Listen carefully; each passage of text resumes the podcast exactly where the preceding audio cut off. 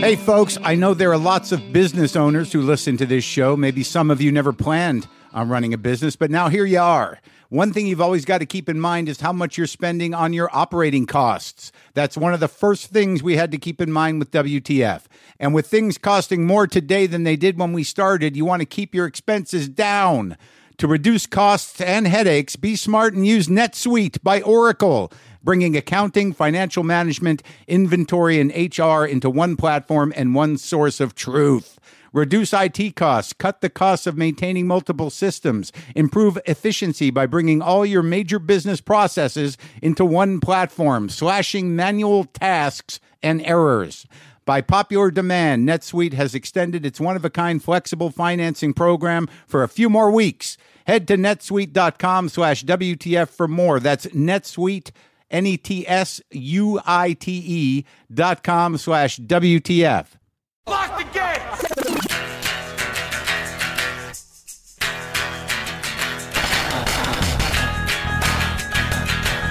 All right, let's do this. How are you, what the fuckers, what the fucksters, what the fucknicks? What is happening? I'm Marc Maron. This is my podcast, WTF. And uh, it's been exciting lately, hasn't it? what does that even mean? How? Why am I opening like that? What am I talking about? Well, I'll be honest with you. Uh, Brendan and I, my business partner and producer, got some good news. Edison Research is uh, a real thing. And this is the podcast consumer tracking report. Now, Brendan and I have been doing this show on our own for 12 years or so, right? right? Been about 12 years now. I, we, I wouldn't say we're, we're OGs, but we're close. Uh, we were there at the beginning when there was nothing. There was a few, there was some history, and there was a few, and then us. And I believe that over time we helped define this medium podcasting. But as everything goes over time, you, you imagine that, well, there's a million podcasts. Who knows where we are in the big picture, but we keep doing consistent work and we keep, you know, showing up for work and we keep evolving, folks. We keep evolving.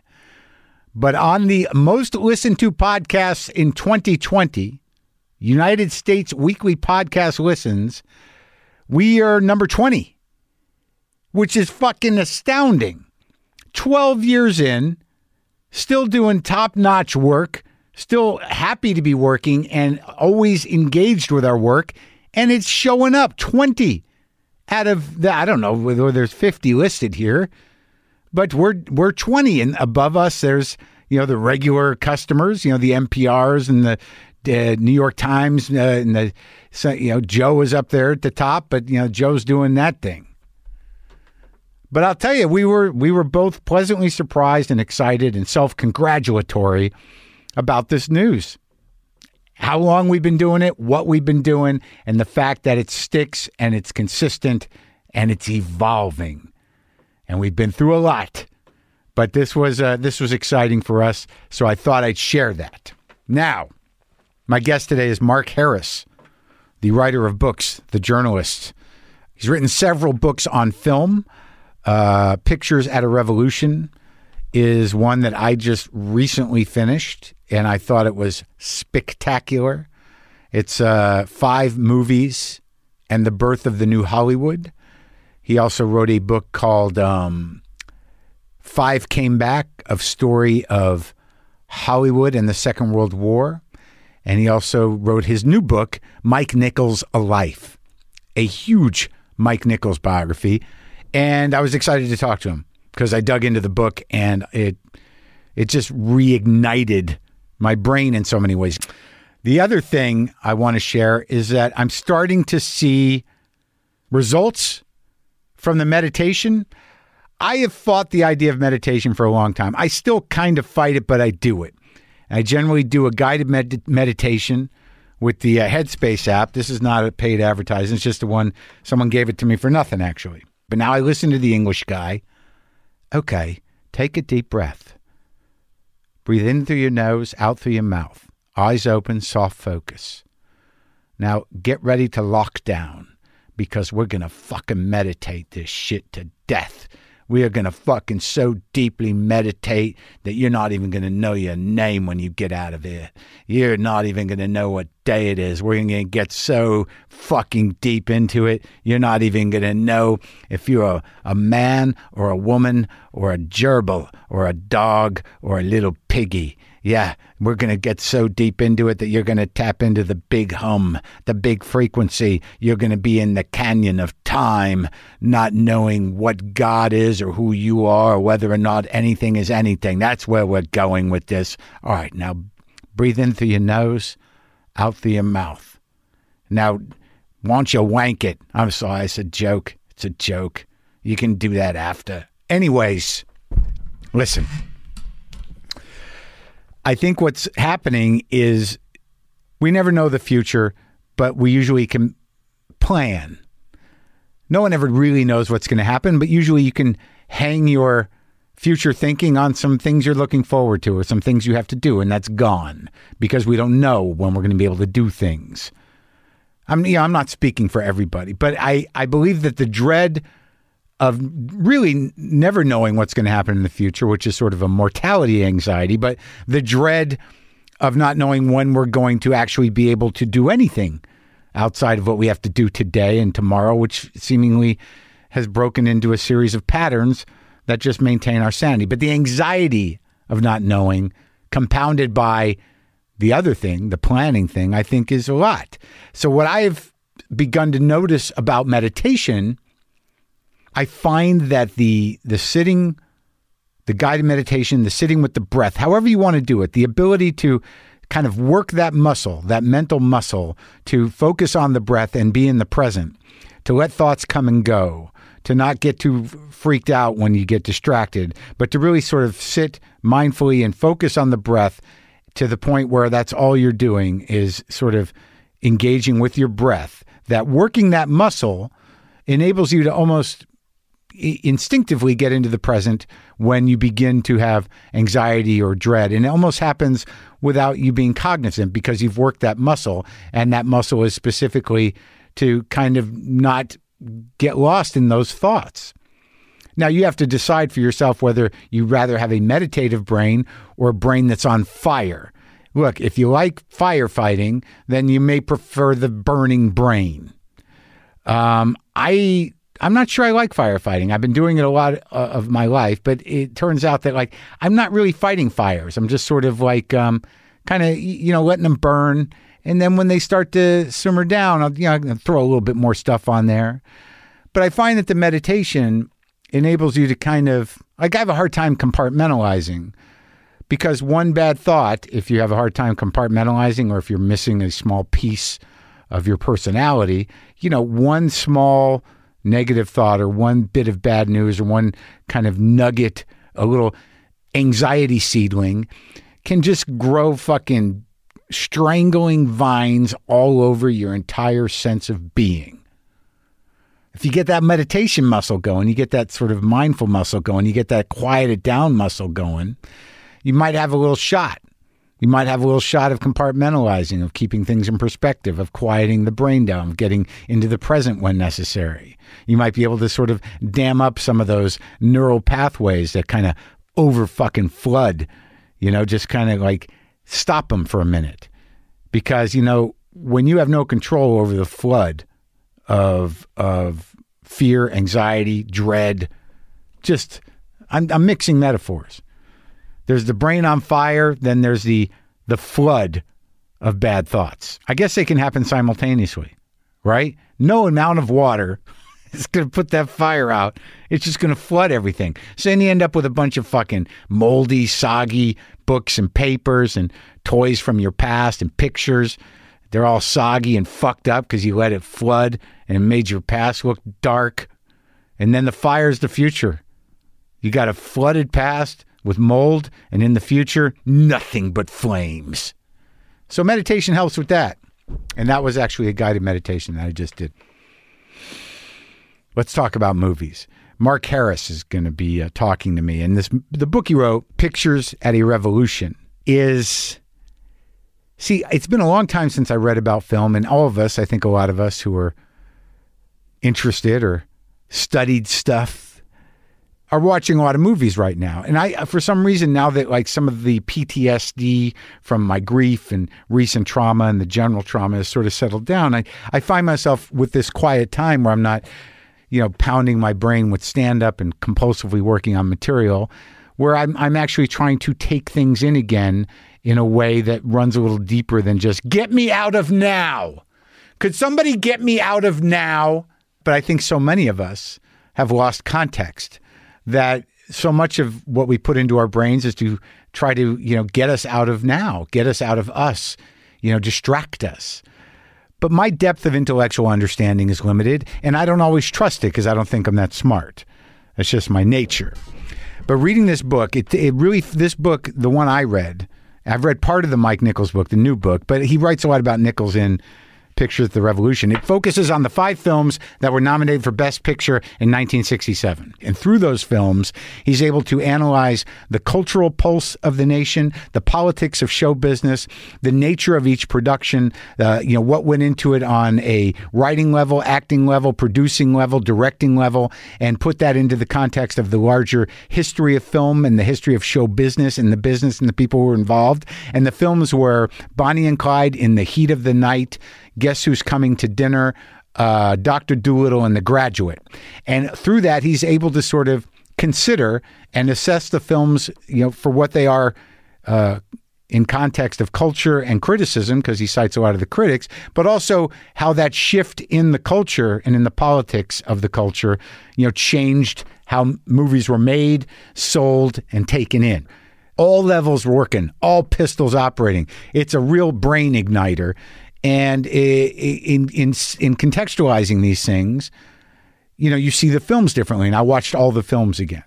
And this is dealing with art, it's dealing with race, deals with gender, deals with age, deals. It, it's all there, and it's you know, film is very rich like that. And I think what it speaks to in terms of my laziness as of late or my need to get out of the now or for just general distraction is that I think that cultural criticism, film criticism, art criticism, criticism in general, the deep stuff, not the review, not the this or that, uh, good or bad, thoughts on, sounds like, now trending, not that, but sort of true contextualized consideration of of art or culture is is a bit waning, which is sad because those things are needed. They're needed to sort of understand, comprehend the cultural conversation and what is happening, to slow it down, to consider thoughtfully and intellectually and historically. A lot of that stuff is falling by the wayside. And after reading a book like uh, Mark Harris's, it's like it's so fucking important because it's very easy to get lazy and it's very easy to get shallow. And, you know, most people don't think too deeply about anything because everything's moving so fast. And even smart people have given up without knowing it. You know how you just go to Rotten Tomatoes? Well, an 87, that's pretty good. How many reviews? 100? Let's watch that. But if you don't have anything in place to put things into context or to think for yourself, you know, you're just going to be citing other things. You're going to be referring to clickbait. You're going to be referring to something you heard. You're going to be comparing blindly, and that's going to sort of pass as thought for you. You know, we're volunteering for shallowness. You got to go deep, man. And that's what criticism can do. Whether you understand it or not, it'll take you deeper and make you understand that there is depth to be explored. And I'm grateful for that. I'm grateful for this guest and I'm, I was excited to talk to him. He's also married to Tony Kushner, who's uh, the probably the most brilliant living playwright uh, that we have. And uh, it was kind of hard for me at the beginning because I was like, "So is like is Tony just he's just in the other room just hanging out? What do you guys What do you guys talk about?" Like, I, it was hard for me not not to do a bit of that, and I and I did do a bit of it. To be honest with you, I did. So right now, uh, this is um, Mark Harris, that I'm about to talk to, and his new book is Mike Nichols A Life, and you can get it wherever you get books. Sometimes I wish I paid more attention in school, or in some cases, any attention at all. There are probably a lot of things I could have gotten more out of, like literature, and now it's probably not in the cards to go back to school and study the classics. But luckily for us, there's a new podcast called The Foxed Page that dives deep into the best books of all time. This is basically like the best possible college English class, but more relaxed and fun. No pressure of grades or needing to prepare something to say in class. It's only the books you want to read and know about presented by best-selling author Kimberly Ford. Everything from Cormac McCarthy to Madame Bovary, from classics like Frankenstein to modern hits like Lessons in Chemistry. I love Ireland, but I missed the boat on James Joyce. The Foxed Page has a three-part series on Dubliners, and that's a pretty great starting point. Want to get the most out of what you read? The Foxed Page is for you. Get it now wherever you get your podcasts.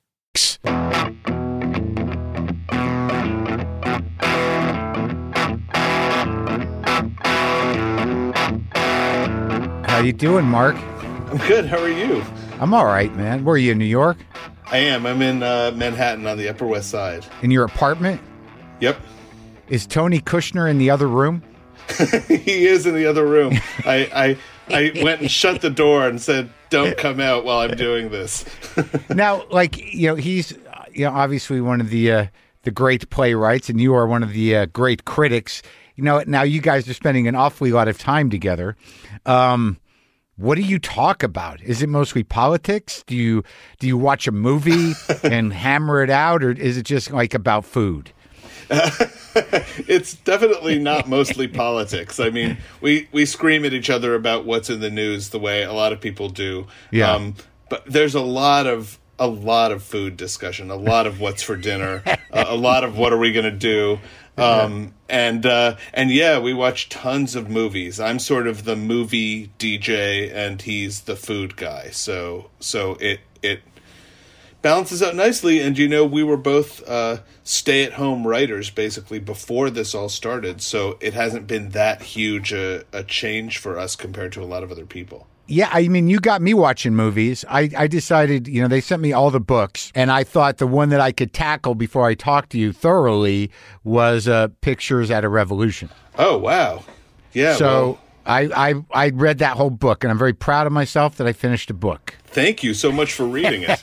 I, am these days. I'm very proud of myself when I finish a book. I'm proud. I'm proud of myself when I buy one. That Yeah. seems like a big accomplishment. Well, you know what the funny thing is, is this morning I'm thinking about your book and I'm thinking about movies and I'm talking to I had a conversation with my agent yesterday about Warren Beatty, who he decided he's going to try to get on the podcast.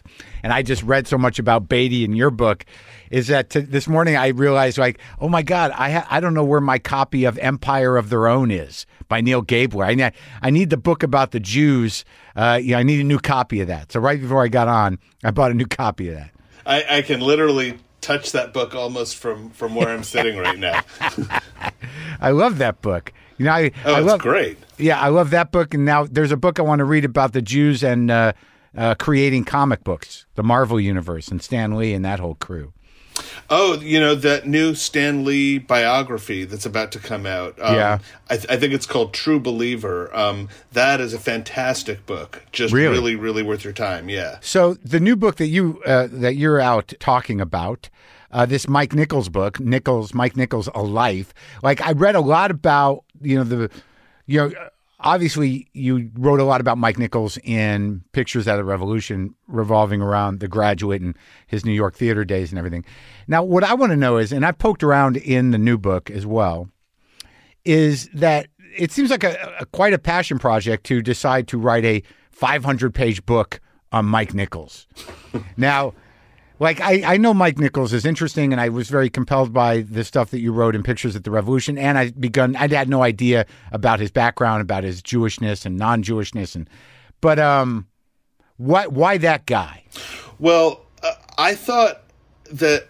Uh, I mean, it was a passion project, but I thought also I would never get bored while I was doing it because I really felt like, in some ways, I was writing about um, three full careers, like Right. a, a full a full movie career, a full career at the same time directing theater, and Yeah. then the the ten years preceding that, where he was this kind of game changing performing artist. So it really did feel like.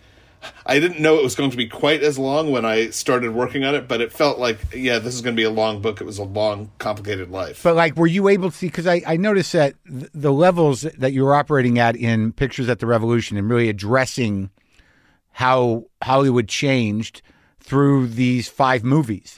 But you were able to tackle it on all the levels. You know, the levels of uh, you know cultural politics, uh, movie industry politics. You know what it took to get the films made, uh, the actors, the scripts, the writing, the selling, the whole thing. And you know, to me, it provided a, a great overview. It's sort of like, the, you know, I read Raging Bulls and Easy Riders, the Biskind book, which is okay, but this was like setting the stage for that. This is pre that. Now, I assume that like you also were able to thread through the Mike Nichols book the arc of history that he represents. I, I think I was. I, I hope I was. I mean, it's a really different task because Pictures of Revolution, I had, you know, six or eight or ten major characters to play with, and I Right. was kind of interweaving them through a pretty concentrated period of about five years. And and so this book obviously is one life through 83 years. I, I realized I would have nothing to cut away to, which was a little scary. You know, it was it, the the shape of the book was determined by the the arc of his life. But I did feel I could get into the Chicago comedy scene in the 50s and New York nightclub life in the late 50s and 60s and Broadway in the mid 60s and Hollywood in the 70s. So I felt like yeah, there's a lot of good cultural history and and background for me to play with here besides just Mike and his particular story. How much did you talk about Shelley Berman? Um, a little bit because that was a really, you know, intense. Uh, I, I mean, that whole uh, kind of boiling pot of Chicago comedy in the in the fifties when they were all really kind of inventing improv, Right. was really emotionally intense, and particularly the the dynamic between Shelley Berman and Mike Nichols and Elaine May. I mean, Shelley Berman really wanted to be the third guy in a trio, Uh, and and he also really wanted to work with Elaine May. It's just about Oh, I know. Believe did. me, I, so I, I interviewed Shelley before he died. I drove to his house and sat there with him. Uh, he's, you know, he for some reason he had a, a large knife collection. Shelley Berman, and and he said uh, he said that the only reason that he did a foam bit, which was half his bits, was because Elaine May wouldn't do it with him. He said he said that's how he came up with the phone bit is that he had planned those things to be two people, but because Elaine May wouldn't do it because she was with Mike, he had to do it on his own. The phone bit. Well, it sounded to me like there were so few women in the Compass Players and that whole scene that, you know, to get with uh, Elaine May meant that you had, you know, a chance to do a two character thing on stage. And so everybody wanted her. And Mike Nichols was pretty blunt about talking about the degree to which he kind of stiff armed Shelley Berman and said, nope, th- like, this is. She's mine. You you can't go anywhere near her. Believe me, that's just one on the, the, the large list of the reasons Shelley Berman is bitter. Yeah, you, can get- you, he's passed away sadly, but but uh, boy, get him going about Bob Newhart. There's no end to that one. Wow, that's amazing. These guys, some of them don't get any happier as time goes on. Yeah, I don't think so. So you were able to do, but you, I mean, you knew Mike Nichols, correct? I, I did in the last probably 12 or 14 years of his life when he was in his 70s. Now, were you making notes for that then? I mean, has this book been, been in the works that long? Uh, no, not at all. Um, I didn't. Uh, first of all, I don't think I would ever try to write a biography of someone who is alive. That Uh-huh. that just seems like, I mean, biographies are already such a big mountain to climb, and and I felt that Mike was figuratively looking over my shoulder, correcting me, amending me the whole time. If there had been someone literally there, that would have been too much. So I urged Mike a few times to write his autobiography, which he was not interested in doing, but I never thought of it until uh, after he passed away in 2014. And what do you think? Because I, I know that in uh, Pictures at uh, Revolution, what do you think it was? Because he seemed to be kind of a, uh, gifted in a very unique way around how he engaged with actors and you know what he expected, both uh, in theater and in film. I mean, what was it? How did he change theater? You know, this was one of the hardest things for me to reconstruct in the book because, of course, I can't go back and see, you know, Barefoot in the Park in 1963. And, Right. And and when you read the play, you think, oh, this is a sort of pretty typical comedy of its time, you know, Yeah. uh, just in terms of the lines. And so I was really surprised to hear from so many people who had seen it that no, no, no, it wasn't that at all. It was something really new. And the new thing that they said Mike brought to it was that uh, in between these very snappy, like one after another lines, he would find all these little gifts of re- realistic, recognizable human behavior to give to the actors. You know, th- like so that they were saying these lines, but what you were looking at was people sort of behaving the way people behave in the privacy of their own apartment. That's and that. I guess, was really new, and that was very Mike, like finding the the perfect little detail. That's interesting because that's not really, you know, that's not a method thing. That that's sort of a, a choice thing, and it's sort of uh, giving somebody something to do. right and and and something to do that somehow expresses who you are really between the lines of dialogue or under the lines of dialogue um i think uh, as i mean mike did study with lee strasberg and and all of that and he was interested in the method but um i think it more comes from his work with elaine may um and and from all those sketches where they kind of figured out as performers um that they could do things, uh, even things that were at odds with what they were saying, that would instantly connect with the audience and, and make people in the audience say, "Oh, I that that's just like me." I get, yeah. I, I mean, it's, I don't think people fully realize just how huge uh, uh, a comedy act they were, you know, Nichols and May. And it came out. The Compass Players eventually became Second City, right, or parts of it. Right. I th- or there's some kind of complicated split off where part of it became Second City, and you know, but yes, Wasn't Alan Arkin and Ed Asner involved as well in the Compass Players? Yeah, Ed Asner was actually the first. He was a couple of years older than Mike, and he was the first actor that Mike ever directed. As as he was an undergrad at the University of Chicago, and and uh, he directed Ed Asner in in a very short uh, play. That was Mike's first directing. I bet you he remembers that this whole life. He he, he talked about it. Uh, he he, you know. yeah, Ed's a lot. I'm sure he always was. He was great. He, I said, "What did, what do you remember about Mike?" And he said, um, "He was very effeminate, but uh, he was the kind of effeminate guy who would steal your girl when you weren't looking." So, and then he talked about 9/11 conspiracies for an hour. so, but oh, so you're able to interview him. yeah, yeah, that was a thrill. Who else did you mean- talk to, the old timers, for the book? Oh my gosh! Well, from that period, definitely the most important person I talked to was Elaine May. I mean, she she was hugely responsible for helping me understand exactly what their partnership was and how they worked together. And she had amazing stories to tell about, like how the first time they got up on stage and and flopped at Yeah. like the worst sketch they ever did and and why it was such a failure and what they learned from it. Huh. So, so, you know, of course, a lot of those people from the, the early 1950s when this all started are are gone. I talked to um, before he passed away, David Shepherd, who was um, one of the founders of the Compass and and was already struggling with um, the beginning of uh, dementia when we talked, but he really wanted to talk and and you know you find your way in interviews like that. You, you, he he Yes. found his way to some memories.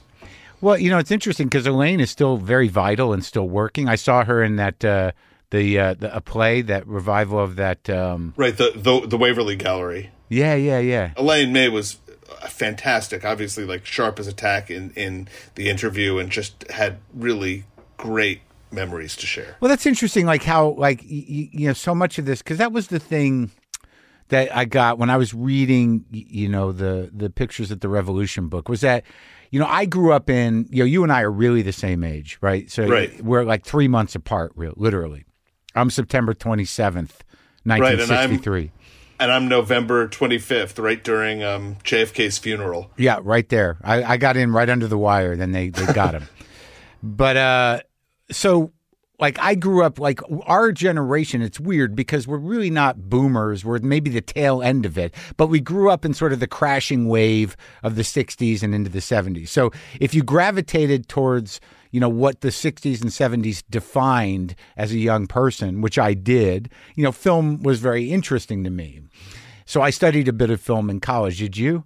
I, I did, yeah, and I I probably had the same experience you did, which is it, it's really weird being exactly our age because Yeah. you, you had to kind of choose to like for for me I, I wanted to be a part of the generation that was slightly older than Right, than we right, are exactly. um, so so that's what I jumped toward yeah because they seemed the smartest and the funniest and the, the most engaged. It seemed like so many things were defined. Well, I mean, if you, even if you think about rock and roll starting in 1957, which was our parents, that like you know the the whole idea of of modern art, film criticism, uh, y- you know, taking risks uh, creatively, it all happened just before we became conscious of what what was going on, right? So like there was this idea, there was definitely a feeling of like we missed the whole thing. Exactly. It's a strange feeling all your cultural life to feel that you came in a little too late, that that that all the action was just behind you. Right. And and you know, I had older cousins growing up and they always seemed to be really plugged into, you know, what was really going on that I wasn't old enough to see or wasn't old enough to do and and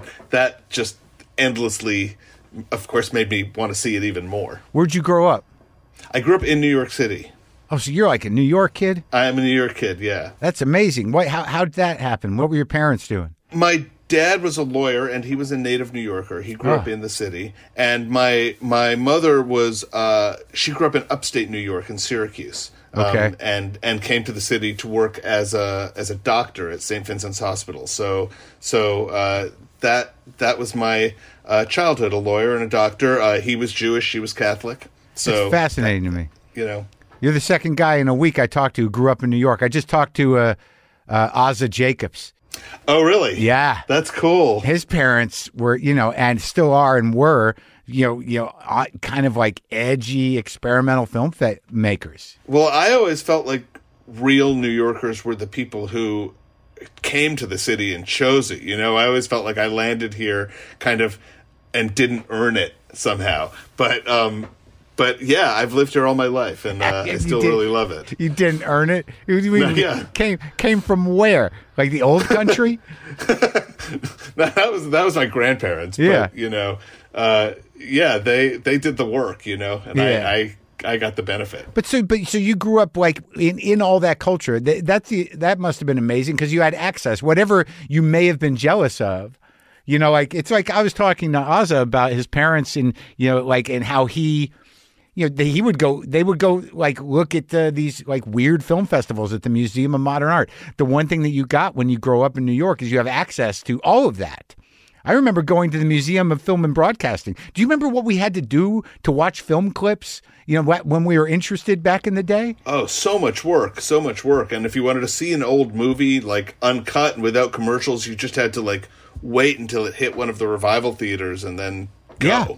You know? Yeah, and that was like what was fascinating about reading the pictures at, at a revolution was that you know the I had no idea about any of that about how long they kept films in the movie houses and they would wait like a year. They do they just let movies play like a year to see if it would make money. Right. I, I read um, old issues of Variety and the Hollywood Reporter from that time, and the first time I saw this, I thought it was a joke. But they they they would say things like, you know, this week uh, in the heat of the night hit the sixth and seventh run circuit of movie theaters, and there are apparently like nine circuits of theaters across the country, and movies would play sometimes for two years. And you, and Amazing. you, and you learned all that when you were writing that?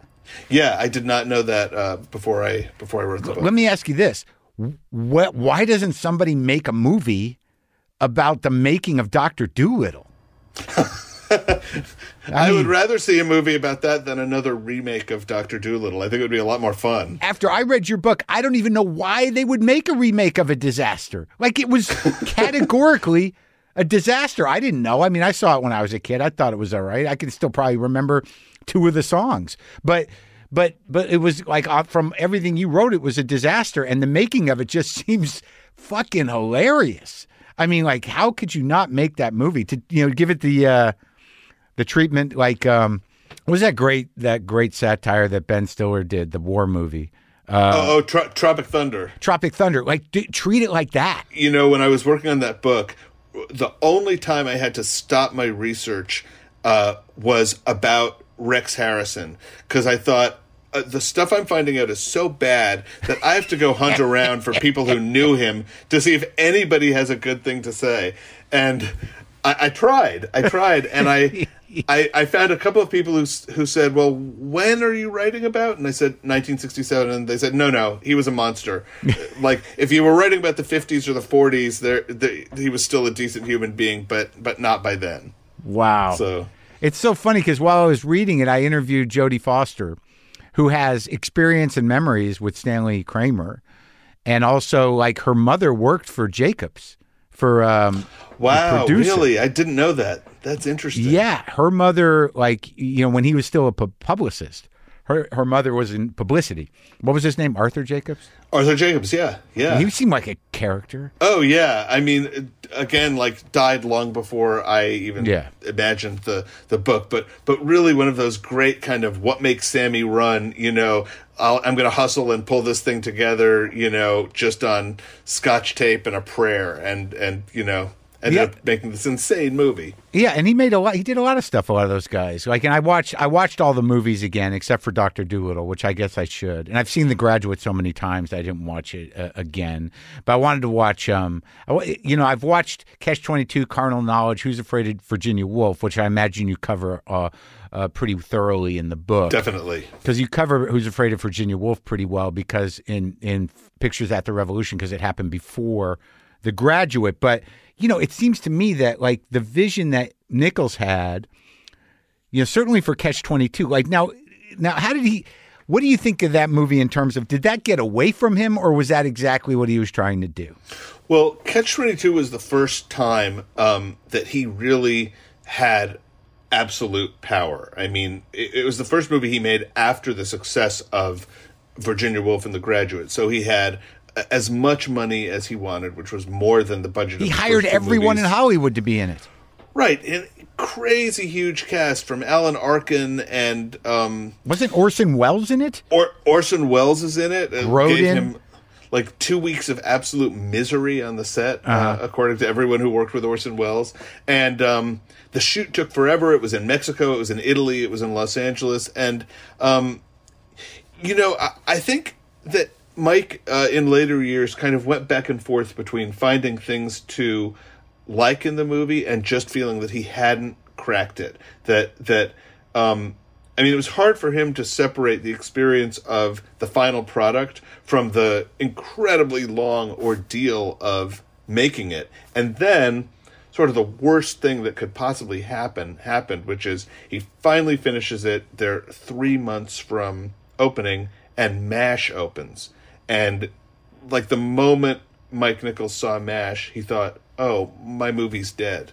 I, I mean, that this is the movie about a, another war, but really about Vietnam that everyone is going to want to see. And this is the kind of loose, improvisatory, uh, seat of your Human. pants style that I should have gone for. You know? Yeah, because like I don't know what the what his choice was. I mean, I imagine that the the weight of you know how Fellini saw things must have been on him to some degree because it was really a a surrealistic, you know, uh, disconnected film. I mean, there's a lot of great parts to it, and I know the novel's difficult, but there's no way that movie came together.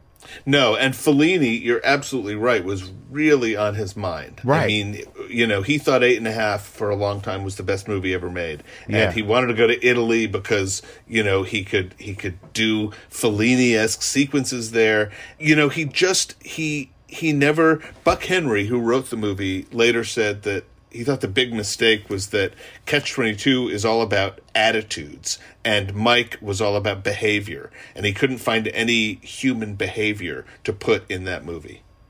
Kind of an interesting theory. Well, that's interesting. Seeing that, you know, what we were talking about earlier was that was really the the new thing he brought to theater was exactly that, right. and somehow it it, it got away from him in that movie, probably because he got lost in you know just the expanse and expense of it. Like it, Yeah. it's hard to find humanity when you can do whatever you want with major movie stars. Right, and when you're crashing planes and, and blowing up boxes of dynamite, and you Yeah. know, it, like Mike was never a huge fan of filming um, outdoors or action sequences. Like that was not his comfort zone, and and uh, the Catch Twenty Two was the first time he really pushed himself there, and I, I don't think it was a, a a happy experience for him particularly. It's a bizarre movie, and Carnal Knowledge I don't think is talked about enough because I watched that recently, and it's a great movie. I love it. I love it, too. I, I, I mean, I think if that movie came out right now, it would be in some ways as shocking as it was 50 years ago. Oh, just Uh, for that last scene. and that was also a very Mike thing. Like he said over and over again, if you if you do something big that's like a big public failure, which Catch Twenty Two was, Yeah. the best thing you can do is go right into something small that means something to you that you don't have uh, big commercial expectations for that you just want to do because you love the people or love the material, and that's that's how he got to carnal knowledge Did it do well? it did do well. I mean, it sort of turned out, you know, it, it, it was a big commercial success and incredibly controversial and um, Was it? really? 'Cause of the yeah, sex? uh, yeah, there was even an obscenity trial um, uh, that that went to the Supreme Court, uh, which actually like had to sit down and watch Carnal Knowledge and rule that it was not obscene. Um, So. Uh, you know, it wasn't it wasn't the quiet little movie that, that Mike thought he was going to make after Catch Twenty Two. It was a big, noisy little movie that he made. Isn't Um, it, those fights? It's interesting that those fights were taking place.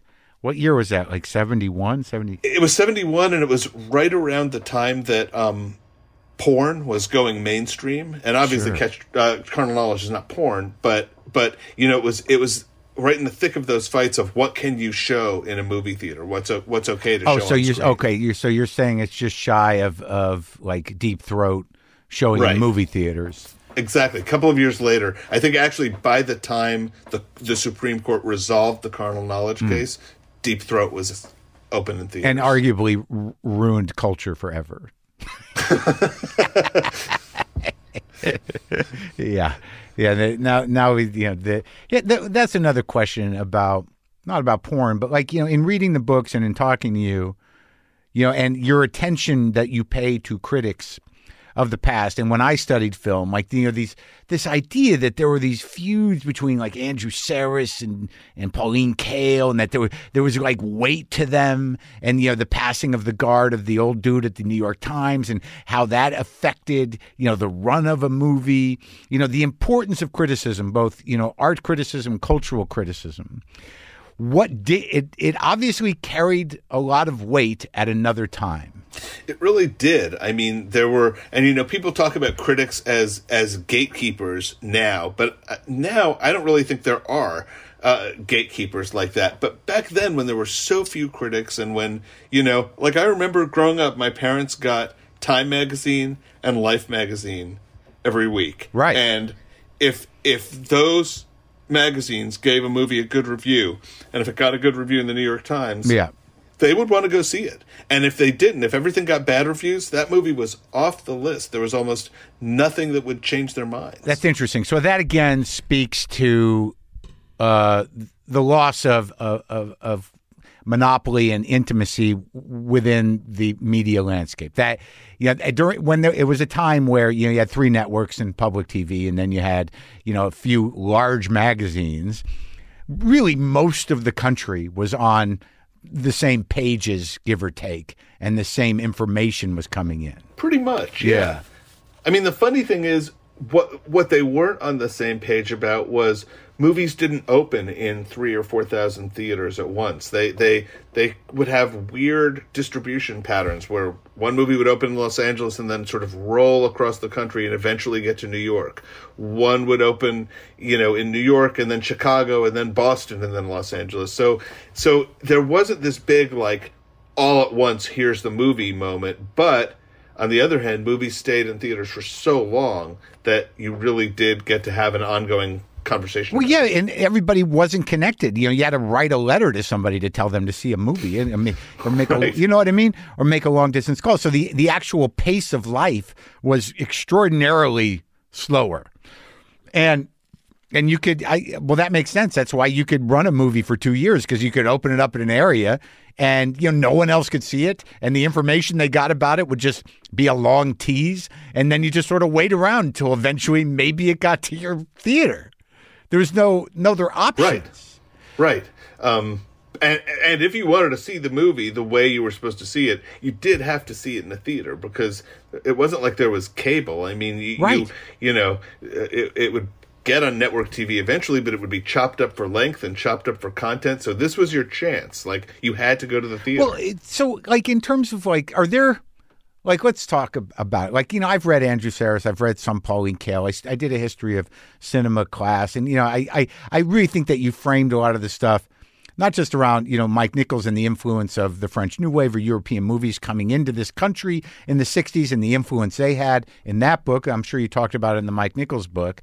That, you know, that there was the context you created in pictures at the revolution really you know reframed my entire understanding of a lot about a lot about movies in, in general. Wow. and you know and i approach movies i'm you know, randomly intelligent. I wouldn't call myself an intellectual. You know i i, I have put a lot of stuff in my brain.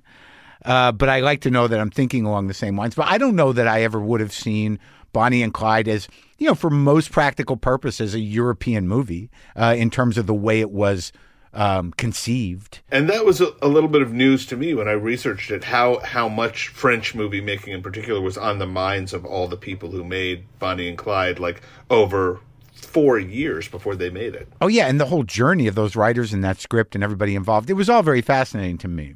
But I mean, do you feel like cuz back then when you talk about Pauline Kael, you talk about Sarris, you talk about who was the guy that wrote for the Times, the old timer? Oh, Bosley Crowther. Yeah, that they weren't just these were critics. You know that, that obviously there's a difference between a movie review and criticism, right?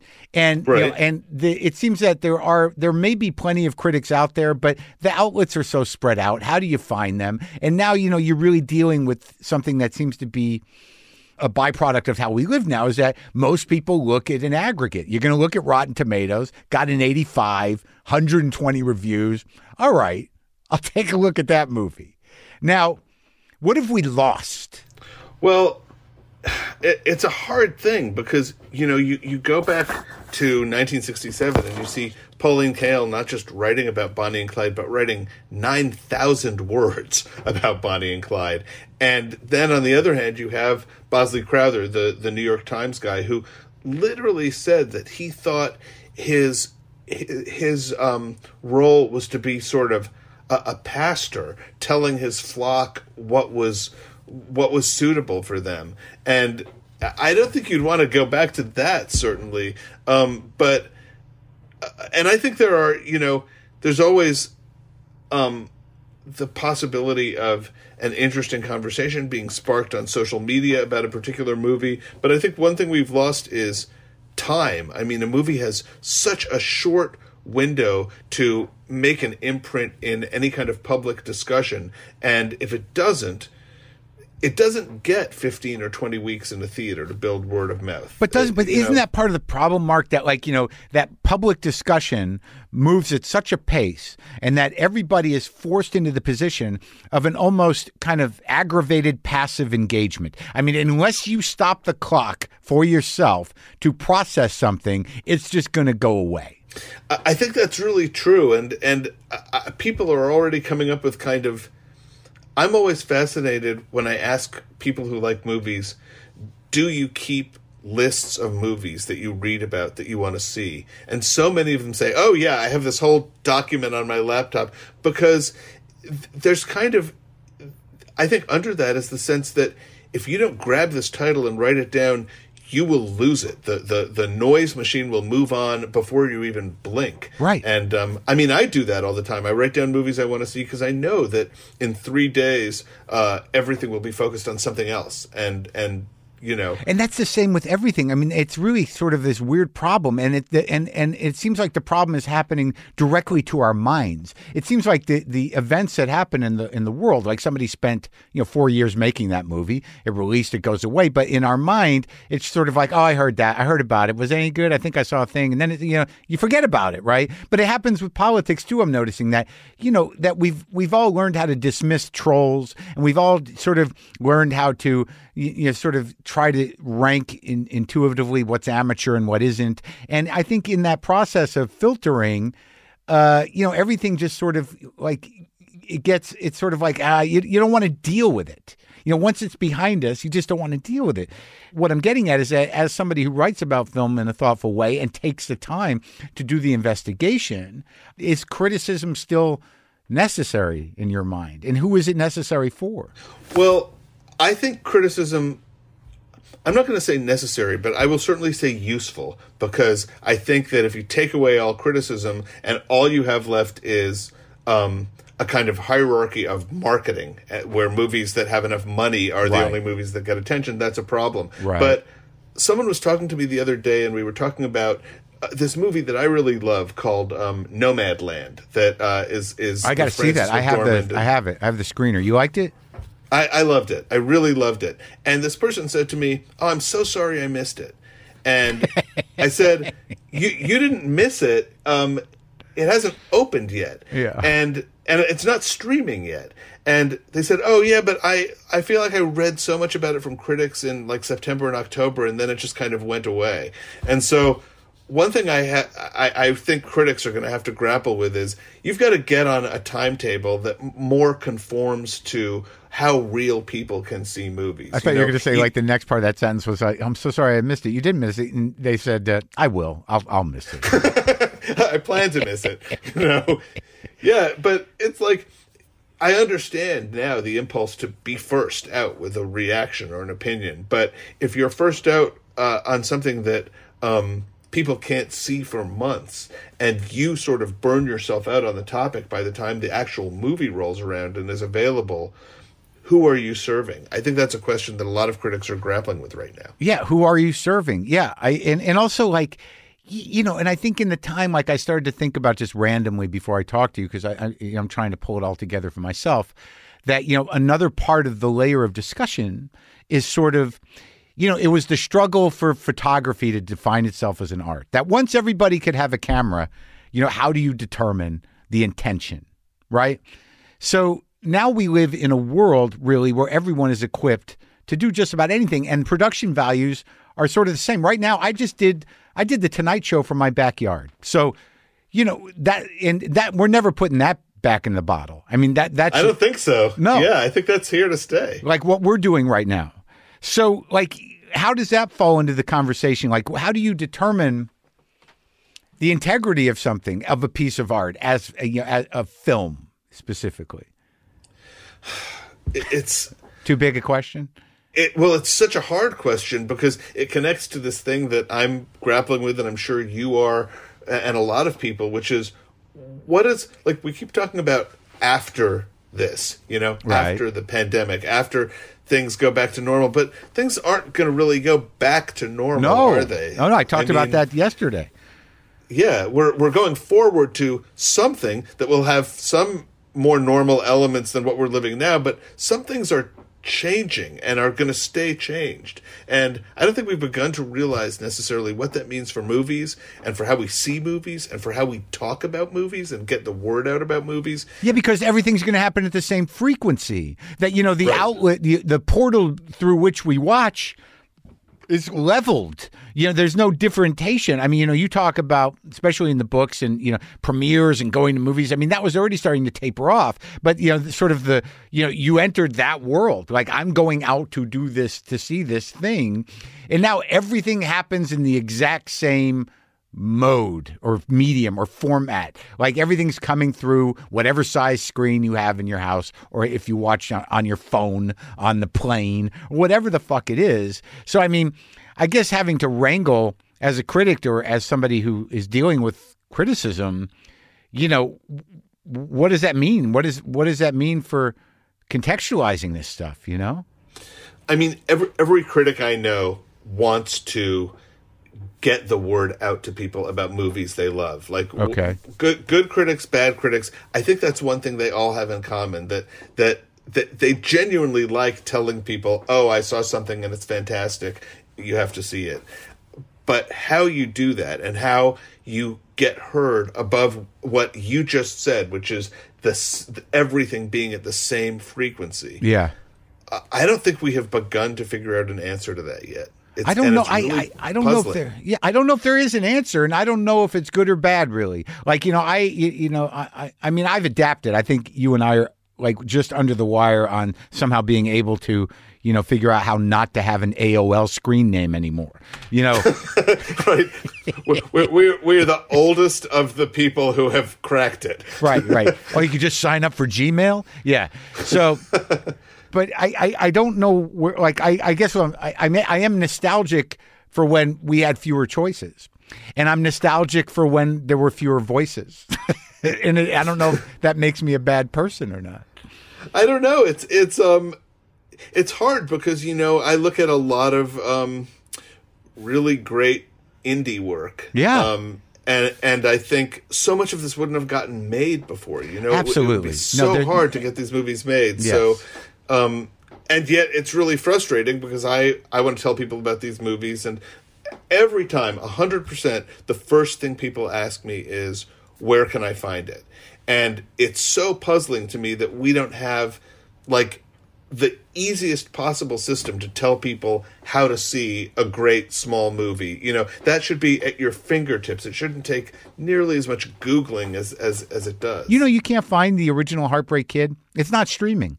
You have to go find a copy on YouTube. Uh, you can't find Silkwood, one of Mike Nichols' best movies. Great it's not movie. streaming anywhere because Really? of some weird legal problem um, about who owns it. So it can come up uh, surprisingly with big movies like that. That's a great movie. I love it. I love it, and I I want to be able to uh, tell people to see it without having to say to them first, "Well, buy a Blu-ray player." Yeah, yeah, yeah. you know, that's step one. Um, You know who's great in that? Craig T. Nelson. he's fantastic. He's really, really good. Right. So I, I guess like uh, you know I, I don't want to sound old or, or close minded because I think you're right. I think that the way things have broken open, that you know the the number of different types of voices and the number of like if you think about what you were writing about in the in the early '60s, in terms of the the uh, international cinema, you know having you know, wasn't inaccessible. You know, until the mid '60s in in this Right. country, that now you know the the sort of global nature of what we're able to take in, you know, almost immediately. You know, I think there's a, a natural sort of shallow conde- condescension uh, to the tone of culture uh, in general, and it's reactive and entitled and and abusive.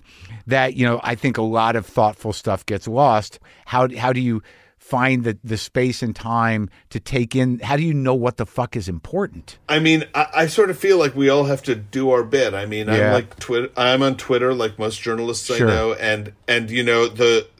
I feel like the one thing I can do is when I see something that I really like, especially a small movie or a small TV show, if I say, "Hey, watch this," and and try to come up with a really short way of saying why it's great and why I think you should watch it, you know, you just hope that maybe that will rise above the sea of noise at that moment and yeah because i think the- connect to a few people. The one thing we're finding, though, like really this idea of you know not just the not necessarily the free market, but that you know if everybody has access to expression expressing themselves, that somehow or another you know the cream will rise to the top. That I really think that is n- not always true. I, I think a lot of garbage floats to the top, and it's promoted heavily, and uh, it takes over the conversation. Right. I mean, money is a, a, still a huge finger on the scale. So, Yeah. so it's not like the democratization of of social media communication has led to some beautifully level playing field where where only the good stuff wins. That does not happen. Yeah, You and and then also you you're up against the the the the bitterness of the talentless in ways. That's the other problem about how do you guys talk about it, you and Tony, or even you with other people about the sort of the nature of the attack on celebrity culture and and the arts in general as as being you know uh, somehow uh, perverted or, or or or just useless. I, feel like there's this. I mean, I'm used to that from the political right. You know, Yeah. all that kind of complaining about Hollywood and and Hollywood is like a den of of uh, bad morals and bad values. But but there is also this strain on the left that that sort of views art and artists and, and the makers of pop culture is fundamentally unserious and and um, corporate, uh, which is you know uh, the word that can be used to just cover a whole variety of or, sins. or, or And- as sometimes I've thought of it and have to sort of struggle with myself as as being a distraction. Right, right. I mean, there and and you know, I get the argument that there's like um, so much going on in the world. How can how can we devote any bandwidth to uh, movies and and television and pop culture? But if if we really get to a place where you know we decide that um, art is completely expendable and pop culture is completely expendable because things are just too bad. I mean that that would be just absolutely dire. I don't I don't believe it as an argument ever. You know, I Oh, because we would no longer be able to see ourselves. Right, right. I mean, we we we turn to to people who make movies and books we love to to have little aspects of ourselves and of the world explained to us and shown to us in a new way. How can that ever be like uh considered a luxury option? To me, that's essential. Well, yeah, it's like theater. It's like you know, and it's like the overused uh, idea of storytelling. Like I don't know when that that word became so prevalent, Right. but, but but but but but it is true that like even with um, your book, like you know, even going back, you know, to uh, to those movies that you wrote about, or even thinking about Mike Nichols or Who's Afraid of Virginia Woolf, that you know there is e- even because of the timestamp on them, you realize that there, there was a whole other way of perceiving then that that has gotten lost. You know, there was a you know the idea that these guys sweated over strips of film to put them together. You know, these these decisions that we're making, the collaborative process in a way that wasn't completely polluted uh, by marketing um, yet. Although, you, you- Right. you, I mean, you were able to through the the sort of veins of all those movies you captured, you saw all levels of it. You know, and, and also the the kind of mixture of old Hollywood and new Hollywood, and you know what acting meant and what how how people weighed scripts. And I think the biggest threat to what we're talking about and to criticism in general is that Things happen so quickly. We're all operating in a certain amount of anxiety, paralysis, and PTSD that we only engage passively, and things just keep hitting us and keep hitting us. That, you know, and, and it creates a cultural shallowness that if you don't fight personally to, you know, go deeper, you know, it's it's a trouble for the entire culture. Yeah, I think I think that's a hard it's a hard ask for people though to say like go exploring cuz I get like you hear about a movie, you want to see it, you do the work to figure out um where you can stream it or whatever. But but to go also like it can be really rewarding to just go put yourself in the atmosphere of a place like the Criterion channel and say I'm just going to Yeah. see where where my mind takes me, you know, and not be afraid, you know. I mean, I always say to people, you can always turn it off. Like if you don't like it, stop and watch another movie, but but go go try something. But it's you know? interesting to see the courage of you know, as a critic, like to, you know, to see the courage of filmmakers, you know, from the past that you know, that you know influence independent film now, and that, and to realize that all mainstream product movies, most of them for many years and to this day, you know, require closure and simplicity and compelling, uh, uh, uh, but maybe stupid stories. Yeah, If you're going to sell a movie, and the reason there's so many cowardly, you know, hits is that's really the business of movies. So when you talk about Bonnie and Clyde or The Graduate, and you see like, well, these were you know outliers. I mean, it was a miracle that that things happened because it was really a populist movement of young people to sort of shift the the the focus of films at that time, right? And the critics. Right. I, I mean, the only movie of those five that was not going against the grain of what was happening was Doctor Dolittle. Right. Like that. That was mainstream Hollywood business, and everything else was a, a little bit of a push or a big push towards something different. But yeah, but I think the the weird thing that I can't tell, you know, by we're talking like for me, you know, I there's still things that I need to reckon with as as who I am that I never quite understood that I can keep going back to you know, to to sort of go deeper within it. Like I could never wrap my brain around Fassbinder, and then you got the Criterion Channel, and I'm like, oh well, we'll just try. You know, just start looking at things. Like I knew that Veronika Voss had a profound effect on me when I was younger, but I didn't think I got it. And now, like you know, I can contextualize everything. I'm older. I can you know read a little bit about it, and then watch that trilogy. What is it? Veronika Voss, Lola, and. uh Marriage of Maria Braun. Right. And, Yeah. and and kind of put it into the context of, of Germany and his career. And but that's me. You know, I'm not I can't tell anyone to do that. And I'm not trying to be better than anyone else anyone else to do that. But for me, the art of film demands me to read people like you and also re-engage with the work and and and see why it's relevant as an art form and needs to be championed as such. Yeah, I love that feeling of going back to a movie every, you know, 10 or 12 years or so and, and and in some cases thinking I wonder if I'm going to like it this time. Like I've never I, I've never connected with this movie before but somehow I think maybe this time will be uh, I'll get it. And and or it'll be just be the right movie for me at the right moment in my life. And you know, I always think that's a great gamble to take. Like even if it doesn't pay off, I like trying. Who are you like who are the critics working now that you respect and read?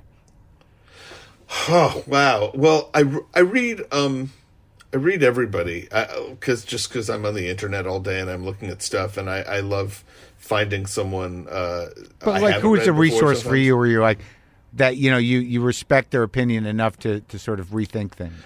Um, Dana Stevens at Slate. I Uh-huh. think she's a really interesting writer. Um, like I'm always curious to see what uh, Tony Scott and Manohla Dargis have to say in the New York Times, even if I. Even if I disagree with someone, Mm-hmm. for, for me, uh, like the measure of an interesting critic is not whether I agree with them a lot or not, but but whether it sparks an interesting argument Right. in my head. Right. And and so that's what I kind of look for in criticism. Is it is it a good um, is it is a good fight happening Right. you know Yeah. And what was your reaction to like cuz like I just did this monologue the other day about how you know all these award ceremonies and the the the the sort of the idea of nominating things for anything, you know, in what we're in right now just seems empty and sad somehow. it's so strange like the golden globe Yeah. nominations came out and and my and you know my whole crowd of people was fighting about the golden globes and i went on a podcast and was asked to talk about the the nominations and and i did and and all the while i was thinking i can't believe the golden globes are happening in this world Right, like right. and i can't believe anyone is is devoting any energy to trying to win a Golden Globe or worrying about not getting nominated for a Golden Globe. It's just I, like, in some ways, it made me really happy that we could take a big break from everything that is insane and horrible in the world right now to talk about, you know, best supporting actress or whatever Right. we're pissed off about at the Golden Globes. Yeah. And in other ways, I genuinely cannot believe that there's going to be a Golden Globes uh, at the end of this month. Yeah, it's kind of You know? crazy. It's all kind of crazy to me. And I think that what we were talking about before and sort of where I was going when I spoke about the Golden Globes is that, you know, in the same way you and I were talking about how quickly things go, go by and how you have to grab onto things or, or, or take the time to, to go a little deeper with things or, or figure out how to choose things is that, you know, the possibility that we get through this over the next, you know, six months, that there's not going to be any way to compartmentalize this time. We're not going to be able to dismiss this year or two years of of of what we went through. And and for me, you know, I talk to creative people a lot. I talk to artists and comics and writers. You know, I, I'm friendly with Tracy Letts, and like I, I know that there are people generating, but you know, it's going to be you know a sort of a staggering, hopefully staggering, to see how people depict and integrate what we're going through now into art in the very near future because it's very hard to see anything now or to make anything but i wonder how this is going to be sort of processed and interpreted Yeah, I've been watching my husband for the last 10 months, you know, who obviously does something very different than I do. He tries to create things, you know, Yeah. tries to create characters, tries and and you know, he's he gets asked all the time like, "Oh, are you going to write a play about Donald Trump or are you going to like how how are you going to write uh, about this moment?" And it I- know that it's something that he wrestles with a lot. It's like the question of even should I try to write about this moment or should I go chase something else that that means something to me? Uh, do, do I have the can I afford to do that right now or should I, you know, is it part of my job to try to contend with this exact moment Right. in my writing? You know, Yeah, because, it's a hard thing. Well, yeah, you know, but you know what the the weird thing about that is is that you know it's relative to the outlet. You know, if if he's going to create something that he needs to workshop, when are you going to do that? Like, and and and also, what about our, our our own denial? Like, you know, most of us are sort of like, I want this to end. You know, like not you, you know, not like you know, how is this affecting? Me and my family and you know people I know and you know what is it doing what is what is the damage you know because that's the idea it's sort of like you know do I just write uh, this musical or right Right. Or do I do I write something that carries the flag and fights the fight? Which, you know, sometimes you can do directly, but sometimes the the best stuff doesn't emerge from from you trying to kind of make your contribution to the greater cause. You know, it, it, sometimes it comes out of you just following your own passion, even if it's for something strange. yeah so like what are the other what what are the other movies that you liked this uh, that are you know being talked about did you watch uh, Judas and uh, the Black Messiah Yeah, and that's a movie I'm really excited to tell people about. Um, Me- I, I thought that it. was yeah it was really powerful, and I didn't know much about uh, the the case at all going in or the story, Yeah. and um, I felt like a lot with a lot of these fact based movies. One of the really hard things to do is. Um, catch you up on what you need to know um, the historical context and stuff just give you enough going in so that you can race along with the story and with the characters and i thought this movie did a really good job yeah, of that it was amazing. And like you just compare it, it's so funny to me that like I didn't know much of that story. I kind of knew uh, obviously how it ended, but you know that character at the core of this thing, the one that Stansfield played, is that his name? Uh, uh, yeah lakeith, yeah, lakeith stanfield I love him, Stanfield. Yeah, you know that that moral, you know, the lack, the the strange moral compass, the idea that the protagonist of this film is the guy who's sort of like, I just care about me. I don't give a fuck about this. You know what I mean? I want to get out. You know, that that was who we're seeing this through was like you know profound and challenging and kind of amazing, and. But what I also like is that you know so many of these movies that they shoot about that time period, they always look silly, but there was no, they really got the time right. And I think it was because of, of a profound and uh, lack of white people. That white people in those costumes of that era, it's it's clown time. But for some reason, African Americans, you know, in the '60s, always look great.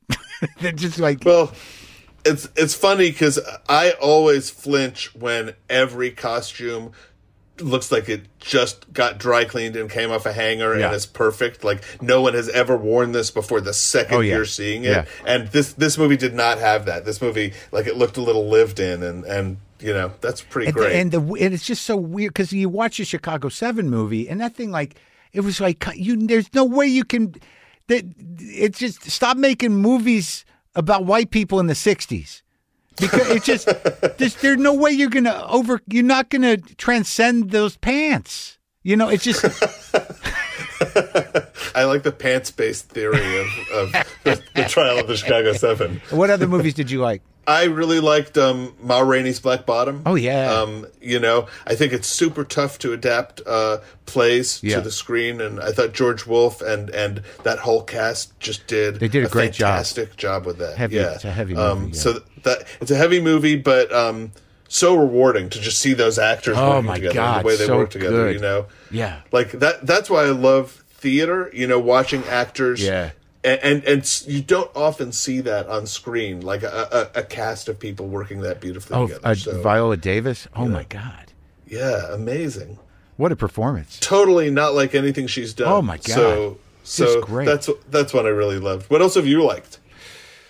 Yeah, I'm trying to think of uh, uh, what other like ones that I just watched on a screener. Like I can't like see, this is the problem. You almost get like a like a like a, a, a, a pandemic induced dementia, where you know days seem like weeks and things just you know you watch something and it just disappears. I know I used to remember when I was younger, I, I could, if you named a movie that I'd seen, I would remember exactly where I saw it. Yeah. Like what theater, what night, and now to see everything at home and to be home all the time, it it is making it harder to give every movie like a, a clean, you know, like wipe your slate clean and just try to Yeah, because it. everything is sort of it's all uh, uh, framed as like, well, what can we do today to eat Right. up this time?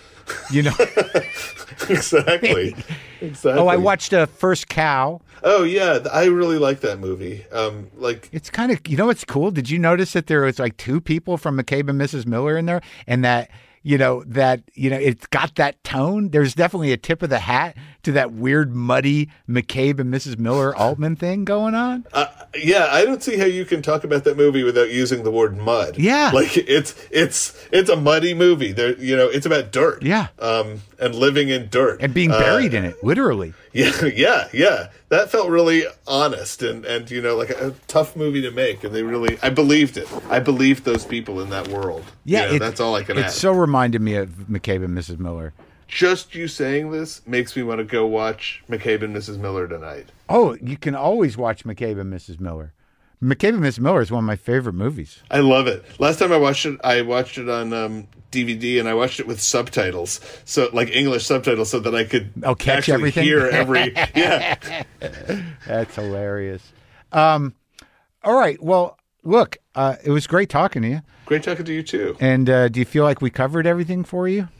I I think so. I I mean, I I love your show. I love that I had no idea where we were going to end up going. Um, it's it's like the most fun part of uh, listening to you, and and was the most fun part of doing this. Oh, good. Well, thanks for doing it, Mark, and thanks for writing the books. And I'm excited to sort of really dig in uh, to the Nichols book and also the Five uh, Came Back book. Uh, they sent Thank you they sent so me all the books, and I loved uh, Picture at the Revolution. It really got my brain going again, and very excited about film. So I appreciate that. I so appreciate it. Don't watch Doctor Dolittle. It's not fun. I'm gonna have to though. thanks for talking. All right, take care.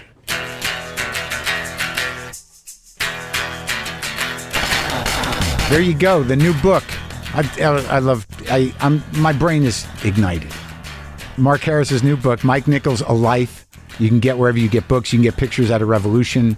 You can get his other book, the World War II book. Uh, Five Came Back. Uh, great writer, thoughtful writer, very engaging, and um, I like doing episodes like this. We don't do them that often. And now let's drift away on some guitar sounds that I made.